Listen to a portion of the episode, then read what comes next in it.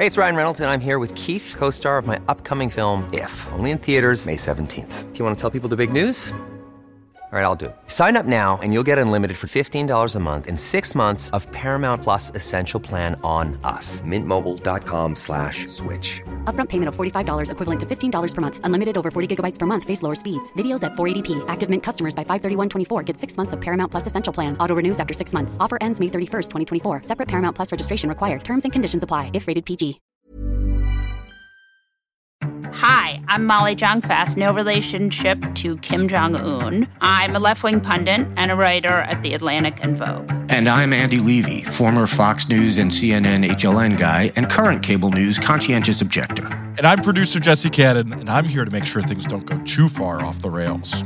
We're here to have fun, smart conversations with the wisest and funniest people in science and media and politics that help make what's happening today clearer. Our world has been turned upside down, and on the new abnormal, we'll talk about the people who got us into this mess and how we'll hopefully get ourselves out of it. Hello, and welcome to another weekend edition of the New Abnormal. We thank you so much for joining us. Today, we have a special episode where we're going to talk to Adell Coleman, co host and executive producer of the podcast Say Their Name, which tells stories of families who've been impacted by a negative experience with a police officer. Also, joining us will be retired NYPD Sergeant Val Carey. She's going to talk about her sister Miriam Carey's death and the much needed conversation on how policing impacts families when it goes wrong. But first, let's have some fun. Molly Jong-Fast, Andy Levy, you ready to listen to some exciting clips and have some fun? Yeah, man. Yes, let's go. We're not going to have fun, though. But yes, continue.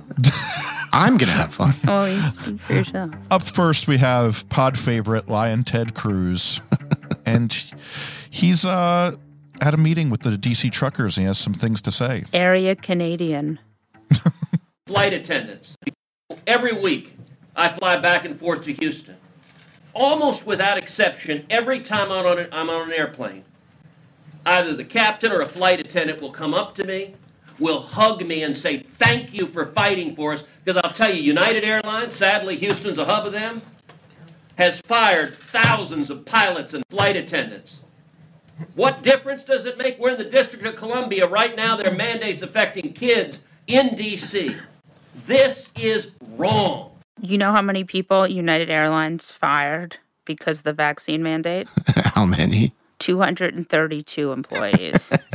but that's not what he said. Out of 67,232. I don't know math. If I did know math, I would tell you that that's a very small percentage. Is it possible that all the hugs that he by the way, absolutely really did get. Is it possible that some of them were so strong that they cut off the blood to his head? I'm just telling you that if I were a senator who had a video of me trying to hug my wife Heidi and accidentally elbowing her in the face. I'm sure you've seen that video because yes. everyone has seen that video.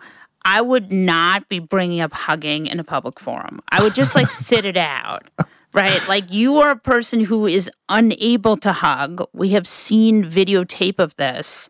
Like, let it go, man. I just the idea that he would get up there and say that untold numbers of people have have hugged him. You almost have to admire it because it's so blatantly and brazenly untrue.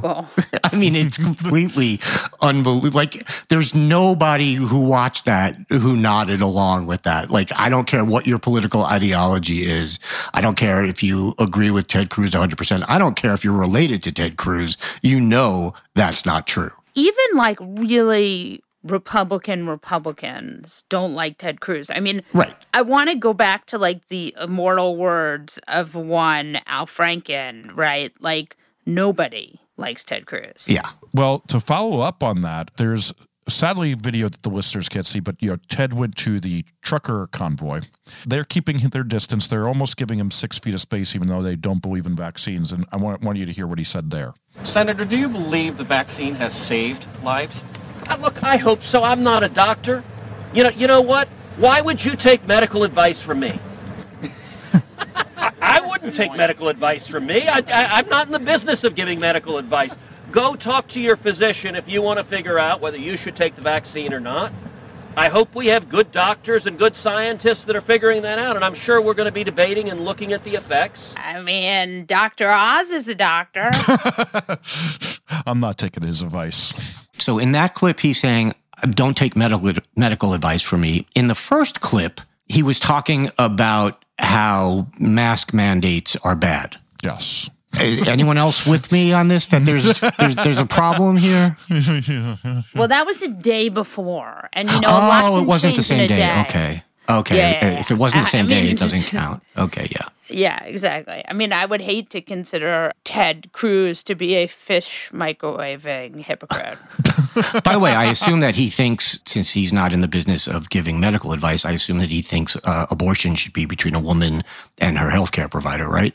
That's yeah, got to be sure true. He thinks that. That has to be true. I mean, it has to be. Obviously, yeah, yeah. So, so turning the table to a man who uh, once called Ted Cruz's wife uh, ugly, and Mr. Trump was on the Nelk Boys podcast. I, I'm sure you two listen to the Nelk Boys podcast every week. Every day. Yeah, we're we're regular Nelk boys. Can you just explain to us what the Nelk boys are for those of us like us who don't know what you're talking about? So, as a fellow YouTuber, just like the Nelk Boys, my colleagues in the business, they do pranks where they, for example, take a Bigfoot expert out on an expedition to find Bigfoot, and then they dress somebody up as Bigfoot and scare the Bigfoot expert and get them very excited. So their new prank is Donald Trump. The one thing is, is they've been to some Trump rallies before. They've actually sang the beloved Trump rally anthem, YMCA, definitely not a gay pride song, with him before. And they talked about it on the podcast. Would you guys like to hear? Are they Republicans? Well, they're Canadians. So the answer is no. I watched this whole thing last night because I hate myself.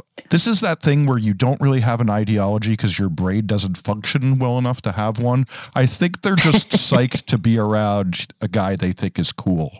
Which, by the way, Jesse, that's why I do this podcast. Same, Andy, same.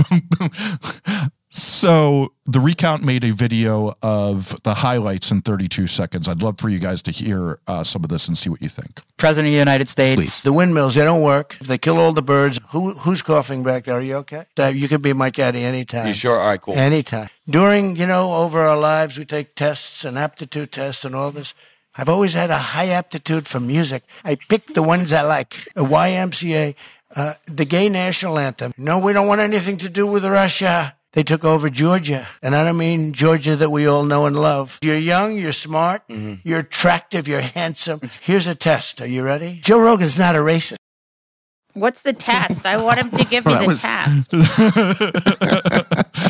I mean, the problem with him is you listen to him and you think, I mean, this is how he got elected. He's a fucking idiot and he's a racist moron, but he's a little bit charismatic. So you listen to that thing and you think, like, you know, I don't want him to be my president, but you know, it's like with uh, W, you know, he has a certain kind of charisma, which, as terrible as he is and moronic, I mean, I think that, uh, you know, you see it there. Do you, am I right or am I gaslit? So you're saying he's a perfect He's podcast a pretty guest. good guest. I'm actually thinking like there are so many stupid, psychotic Republicans who make great podcast guests. But speaking of podcast guests, Molly, you and I were talking about this a little earlier. I do think that we need, I don't know that we need Joe Biden and Kamala Harris going on some of these idiot podcasts, but it would be nice to see the Ro Khannas and the Elizabeth Warrens, who are good messengers for the left cause, talking to some of the people encountering some of these idiots going on these type of things. Yeah. What do you guys think of that? You mean like Bernie going on Joe Rogan? That I, kind of thing? I thought that was a good move for him. Uh, wait, I think Bernie went on Joe Rogan. he did. No, Yeah. that's what I'm saying. I'm saying like No, like that. I mean, yeah, look, yeah, yeah. Democrats should for sure be doing more stuff, going on more media, going to places where historically only Republicans have gone. And, and I mean, there's some, I read some reporting that Democrats sometimes watch Fox News. You know, the media ecosystem doesn't need to be as siloed as it is if Democrats would go on some of those shows. The problem is you don't want to like enable like a place like one of those very far right networks or even for example like there's a huge Alex Jones got a huge bump having Trump on. So like you don't want a Ro Khanna sort of enabling a far right network or mm-hmm. giving them content. So I think it's a tough choice, right? And I mean, it gives a lot of legitimacy to Joe Rogan to have Bernie Sanders on. Yeah. M- my thing would be going on these influencer podcasts that are clearly talking to young people who are having their ideologies shaped. That might be the better move than, say, going on the fascist podcast. Right, but Joe Rogan is similar is a similar problem, right? Like you have he's got millions of listeners, but he says some pretty destructive stuff. And if Bernie Sanders goes on that, then is Bernie Sanders condoning some of that behavior? That I think is the larger question. Well, I don't. I mean, I think the answer to that is no. He's not condoning it, but He can then say it's good, right? Credibility. Yeah, no, no, no, exactly, exactly. And I, I agree with you that it's a really tough call. And I honestly don't know what the answer is. Like I was, I know people, there were people who were mad when Bernie went on Rogan and there were people who were basically saying what Jesse is saying is like, Hey, you got to get the message out. And they, they said the same thing when Bernie went on Fox News. I kind of agree with the get the message out part. Like I, I do think it's for Democratic candidates to go on Fox News, I think is fine. I think maybe there are certain shows you don't go on. Unfortunately, they're the highest rated shows. I think it's a tough call. It's one of those things where I sort of I see both sides of it and like I I have no problem with Bernie doing it and then I understand like if someone else said, "Well, I don't want to that's I don't want to do that because I don't want to be an enabler." I I understand that too. I think that really it really is a tough call, but I do think every candidate should go talk to the Nelk boys. The Nelk Boys Forum is the, the, the new uh, Iowa uh, caucus. exactly. I still don't know who they are, and I would love to not make them more famous. Though I guess having Trump on makes them more famous. But why don't we turn the tables to the a less charismatic member of the family, uh, one Don Jr., because he wants to talk about why his father is always cuddling up to those authoritarians. I can't believe Trump said something nice about Putin, Kim, Xi, anyone. He must love them. He's folding to them. You know, if it was me in charge, I'd tell them to go screw themselves.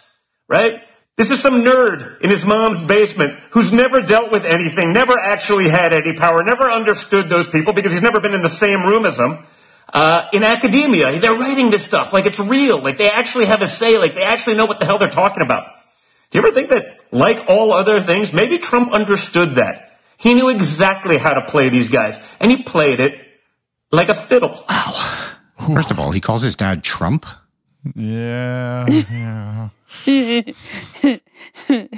I don't think anyone thinks that Trump knew how to handle these no. guys and he played them like a No. fiddle. Like, I'm not even sure Trump thinks that. I do think Trump thinks that.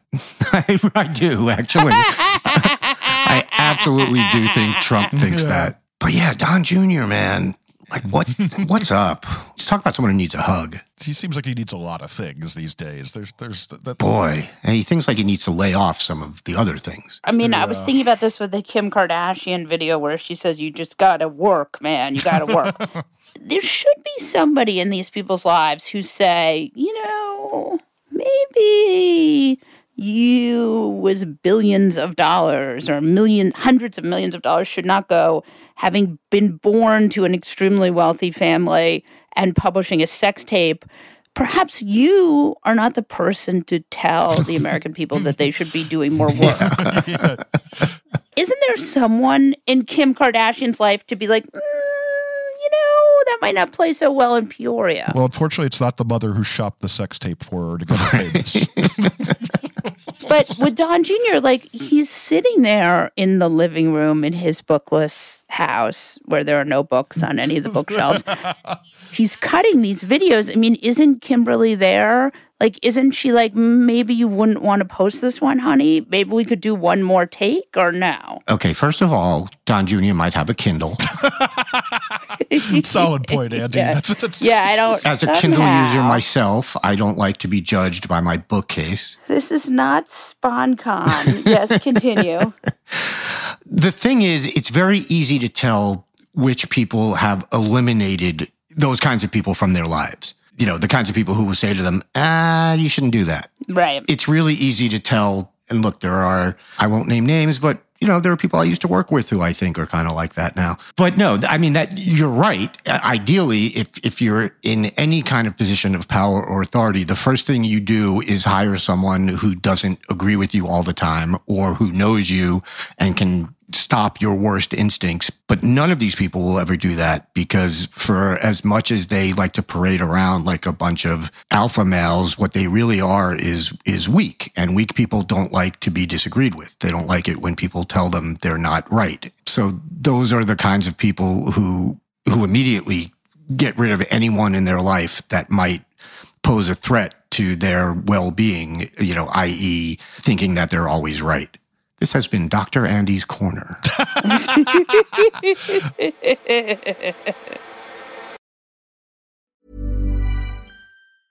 A lot can happen in three years, like a chatbot may be your new best friend. But what won't change? Needing health insurance. United Healthcare TriTerm Medical Plans, underwritten by Golden Rule Insurance Company, offer flexible, budget friendly coverage that lasts nearly three years in some states. Learn more at uh1.com. I'm Sandra, and I'm just the professional your small business was looking for. But you didn't hire me because you didn't use LinkedIn jobs. LinkedIn has professionals you can't find anywhere else, including those who aren't actively looking for a new job but might be open to the perfect role, like me. In a given month, over 70% of LinkedIn users don't visit other leading job sites. So if you're not looking on LinkedIn, you'll miss out on great candidates like Sandra. Start hiring professionals like a professional. Post your free job on linkedin.com/people today. When picking a commerce platform for your business, you have two choices. Or I prefer. Don't you? that's the sound you'll hear when you switch your business to Shopify, the global commerce platform that supercharges your selling wherever you sell, online, in person, on social media, and beyond. Shopify is the best all in one commerce platform capable of handling your business's complexity no matter how big you grow. Step up to Shopify and harness the best converting checkout and the same intuitive features, trusted apps, and powerful analytics used by the world's leading brands like Rothy's, Allbirds, Brooklinen, and so much more. You're probably thinking, sure, but migrating is going to be a headache. Shopify's App Store has the migration apps you need to migrate your products, orders, customers, and more from every major e commerce platform to Shopify. If you're anything like me, you're one of those don't put me in a box people. Everyone who knows me knows I'm a don't put me in a box person. And thankfully, Shopify never will because with Shopify, control of your brand and business is always in your hands from your storefront look to your back office operations. I hate when checking out from an online store and then having to pull out my credit card and type in all those numbers. A Shopify store remembers my shipping address and payment information. So if I'm on the couch and my wallet is on the kitchen counter, I don't even have to get up. Stop leaving sales on the table. Switch your business to Shopify and discover why millions trust Shopify as their all in one commerce platform to build, grow, and run their business. Sign up today for your $1 per month trial period at shopify.com slash abnormal, all lowercase. That's one month for just $1 at shopify.com slash abnormal, all lowercase. Shopify.com slash abnormal.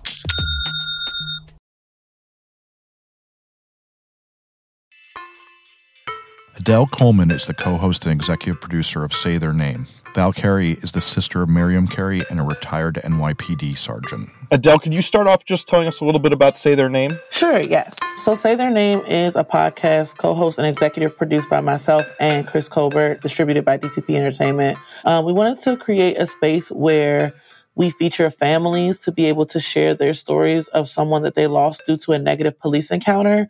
We thought it was important to highlight these stories, not just necessarily coming from the actual incident, but really learning about who these people and families were.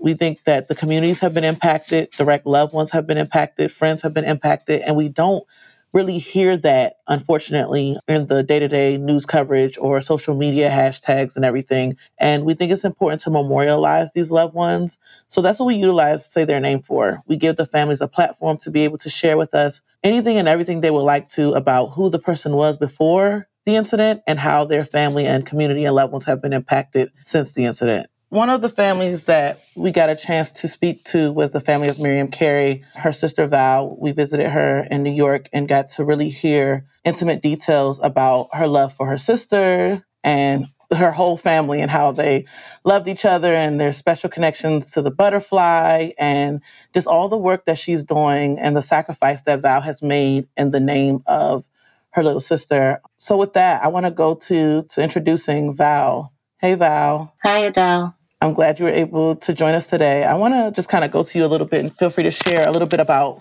who you are and more about Miriam as well. Well, my name's Val Carey. I'm a Brooklynite.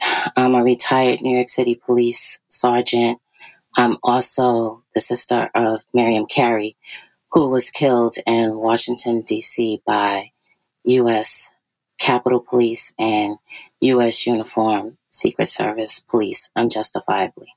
I know the inner works of policing and I know about law enforcement and I know about protocol.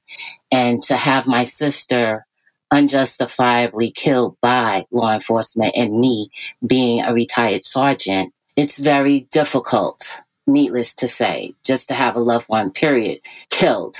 But coming from my background and the knowledge that I have, just how the whole incident occurred and the subsequent events surrounding the cover up of my sister's death is, is unsettling. And we still are seeking justice for my sister. It must be so hard to sort of know how the investigation is supposed to go, right, by the book, and then to have this experience. Can you talk about that? It is difficult. And because I do know how investigations should go and how things should happen, while it has been a difficult eight years, I know justice delayed is not justice denied, and there is no statute of limitations on murder, and my sister was murdered. One of the things I think, Val, people often discredit voices from talking about this is they say you don't understand policing when people say that they need to reform the ways of police. Can you talk about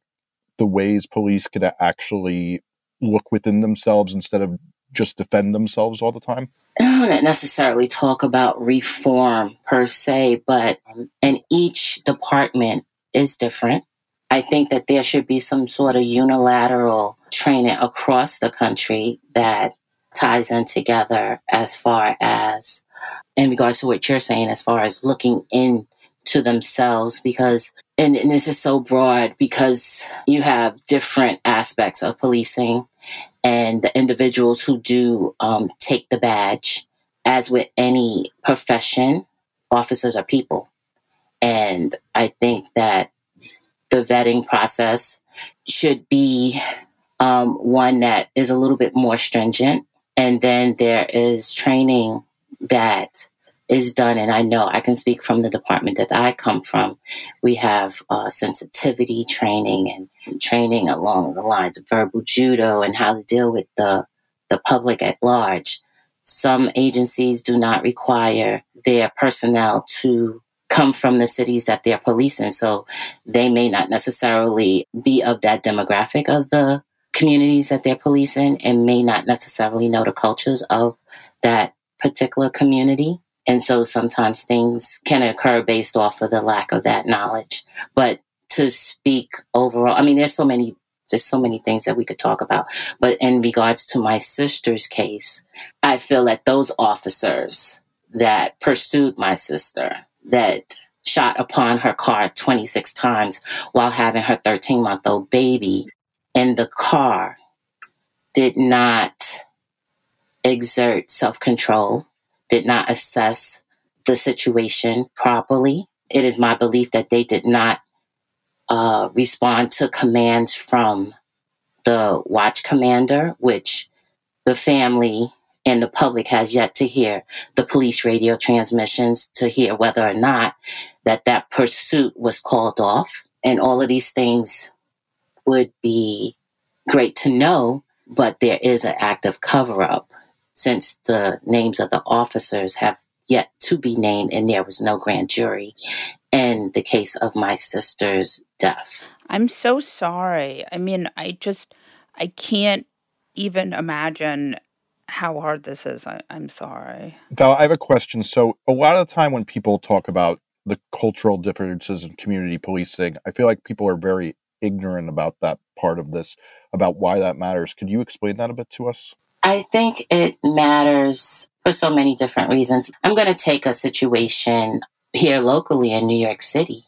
If you come from a community outside of New York City, whereas um, you didn't live, let's say, perhaps in a project, and you don't know the culture of the residents to sit on the bench in front of the building, you may consider that as loitering, but that front bench is considered what you is uh, is equivalent to what one would consider one's backyard. It is important to know the cultures and the natures of different neighborhoods and different people.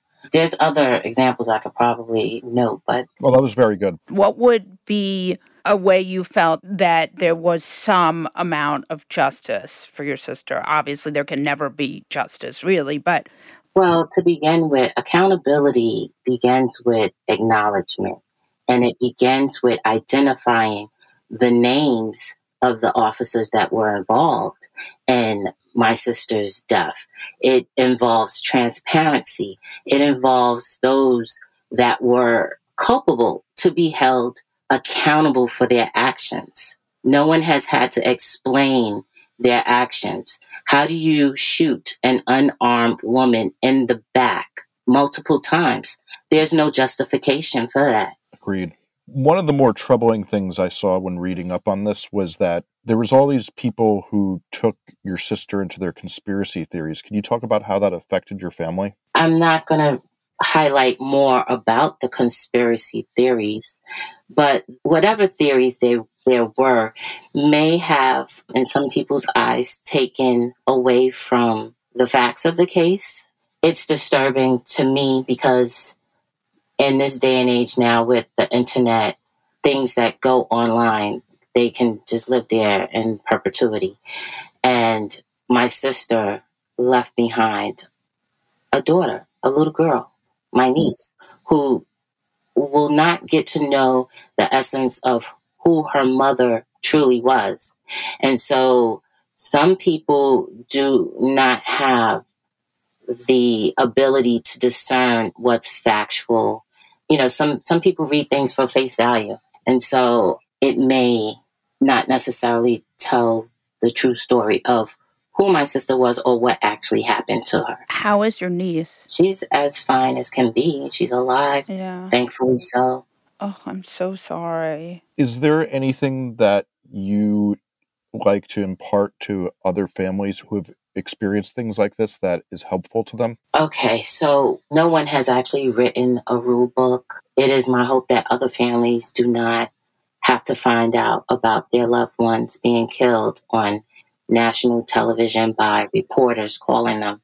One thing I can say is is that there is a notification protocol, whether it's intercity departmental notifications, correspondences, those um, proper notifications were not made to myself nor to my family. I, along with my mom and my sister, we all received phone calls from various reporters to uh, notify us of my sister's killing. And I actually, um, the day that my sister was killed, I was preparing for an event that I was hosting, so I wasn't paying attention to the television. I actually didn't even have it on.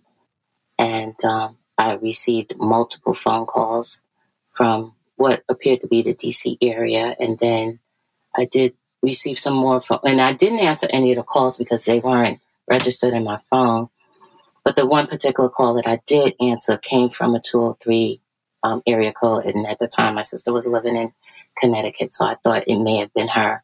And it was a reporter who started to question me as to the type of vehicle my sister was driving. And, and so I asked him, you know, what's this line of questioning? What is, where's this going? And he said to me, obviously, you haven't been watching the news. Turn your TV on to CNN. And I turned the TV on to CNN and I saw um, the footer that was running on the TV saying, stating suspect killed I did see an officer carrying whom I believe to have been my niece. I saw a vehicle that I believe to have been my sister's vehicle. And this is how I first became aware that something dreadful may have happened to my sister. So, to answer your question, I would want families to, and it's hard in that moment to kind of gather yourself when you're being told, whether it's whether the story's breaking on live TV or whether you know you're being called by the police to um, inform you of the situation. If you have um, great counsel, if you have clergy, you know, surround yourself with great people. One thing I would definitely say: do not within the waking hours and and in the aftermath you know pay attention to it's hard to say that because i got caught up for months and actually even years to say going down rabbit holes on social media defending my sister's honor on the things that people were trying to say about her and people who don't even know who she is or was it's it's just interesting because some people who are on social media really are not well. And then there are some people who just want to jump on what's trending. And so it's like, let me see how many comments I can get. And so the things that can be said on social media can be hurtful. And you have to definitely take time out, self care, make sure that you're taking time for yourself while you're in the pursuit of justice for your loved one. That's something that I would partake. That's really great. Val, I just, like I said, I really enjoyed talking to you and really meeting officially as much as one can, Miriam, through you and all of your your stories that you shared with us. I would love it if you you could share another one of your stories, or maybe even something you shared with us, so that people could truly understand who Miriam was and and is in spirit. We don't have time to really share all that encompassed who Miriam was. I I am and was Miriam's older sister by seven years. And so there was a bit of an age gap there. Miriam looked up to me, and I was really thankful and, and happy to have a, a younger sister that looked up to me and uh, valued my my opinion on things. She was beautiful aesthetically outside and inside. Growing up, she would take some of my personal items, which I can laugh about now. When Miriam decided to study um, in the field of dentistry, I, I, recall being one of her patients that she had to work on. And I, I just, you know, my sister really enjoyed being with us, her sisters, not just me, but Amy. Most of the time, it was the three of us Amy, Miriam, and myself. But I, I enjoyed doing things like walking dressed up and taking part of the New York City Halloween parade. Like we became a part of the parade and going to Fright Night and Great Adventures. And we would do parties at each other's houses. I, I would do a Kwanzaa party. She would do a New Year's Eve party. And one of, there are so many so many memories, so many good memories. Holidays, of course, we all convened over at my mom's house. But one of the more endearing memories that I, I hold, I hold hard, I hold to my heart, and I honor my sister each year on her birthday and on her death day because I choose to remember her as the vibrant, loving person that she was and how she lived her life than to um, think about the horrific way that she was killed. But on one particular um, family outing, my sisters and I, we drove up to Niagara Falls with the kids. We went to a butterfly conservatory, and the butterflies, they were just landing on Miriam and Amy. And I love butterflies, so they weren't landing on me, but they were landing on them. And I, I captured some great photos of them.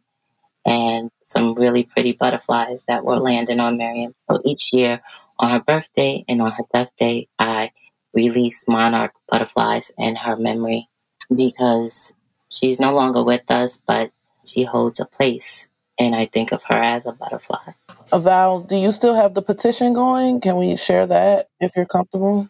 Yeah, I do still have the petition going. It's on change.org. I never closed it out, but they can always um, connect to that petition through the website of www.justice4miriamcarey.com or, and that's the number four, or they can go to change.org and they can type in uh, Justice for Miriam Carey and they'll be able to find the um, petition there as well. Great. Thank you so much. Thank you for having me and thank you for allowing me to amplify this complaint.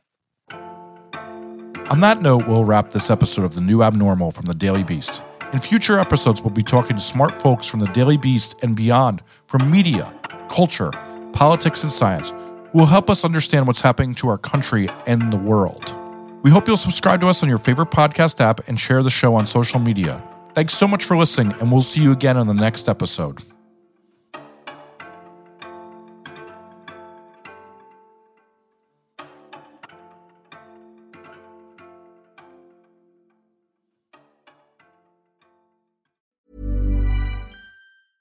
Planning for your next trip? Elevate your travel style with Quince. Quince has all the jet setting essentials you'll want for your next getaway, like European linen, premium luggage options, buttery soft Italian leather bags, and so much more. And is all priced at 50 to 80% less than similar brands. Plus, Quince only works with factories that use safe and ethical manufacturing practices. Pack your bags with high-quality essentials you'll be wearing for vacations to come with Quince. Go to quince.com/pack for free shipping and 365-day returns.